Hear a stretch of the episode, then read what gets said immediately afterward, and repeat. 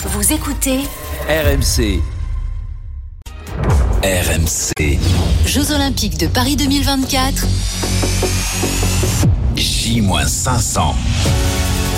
Et oui, à 500 jours des JO de Paris 2024, Anaïs, ce matin, tu as choisi de nous parler de ces Jeux, évidemment, puisque le décompte est lancé. Journée spéciale aujourd'hui sur RMC, des invités de prestige et ce sondage qu'on vous dévoile, sondage Harris Interactif qui montre que les Français ont hâte d'y être. Oui, 55% des Français disent que les Jeux Olympiques les font rêver. Faut dire qu'il y a de fortes chances qu'on le vive qu'une seule fois dans notre vie, Charles. Les derniers Jeux d'été à Paris, c'était en 1924. Je gagnerai la foule. Je lui donnerai quelque chose qu'elle n'a jamais vu. 78% des Français comptent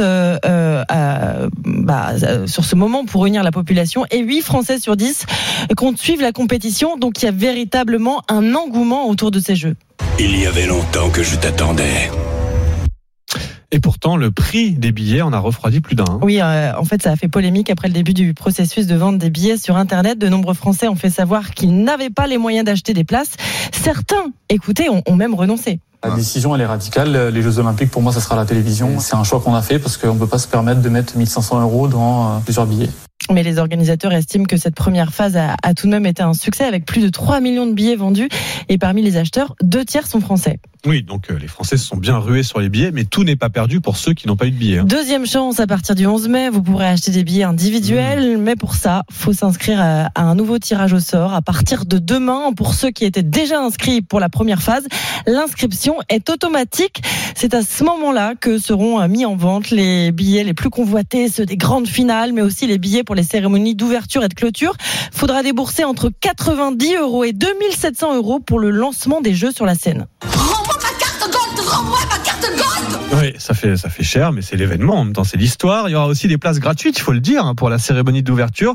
On va pouvoir profiter des Jeux sans dépenser 1 centime. Oui, pour la cérémonie sur la scène, les quais hauts seront gratuits, mais leur accès sera limité, pas plus de 500 000 personnes autorisées. Et la jauge pourrait même être baissée. Ensuite, pendant les Jeux, plusieurs épreuves seront accessibles gratuitement. Le marathon, la marche à pied, le cyclisme sur route, l'aviron, la nage en eau libre et le triathlon. Ça, vous n'aurez pas à payer pour pouvoir y assister, sauf pour l'arrivée, évidemment. Vous pourrez aussi suivre gratuitement les épreuves de voile à la marina de Marseille et celles de surf à Tahiti. Salut, ça farte. Mais le problème, c'est que le billet d'avion ne sera pas gratuit. Sinon, la meilleure solution, tu la connais, Charles, pour vibrer sans dépenser 1 seul centime. Écoutez RMC, radio officielle des Jeux Olympiques de Paris 2024. C'est là que ça va se passer. Mais évidemment, ça se passe sur RMC, tout le sport, et notamment Paris 2024, ces Jeux Olympiques. Vous allez les vivre sur RMC, c'est dans 500 jours, mais ça commence dès maintenant avec, tiens, je vous l'annonce, le lancement d'un nouveau podcast sur l'appli RMC, Paris 2024, le grand défi. Et oui, on va parler des défis sportifs, techniques, écologiques. On va aussi vous raconter chaque semaine les préparatifs de ces JO. Le premier épisode est déjà en ligne sur l'appli RMC, donc n'hésitez pas. Les JO de Paris 2024, ça a déjà commencé sur l'appli RMC.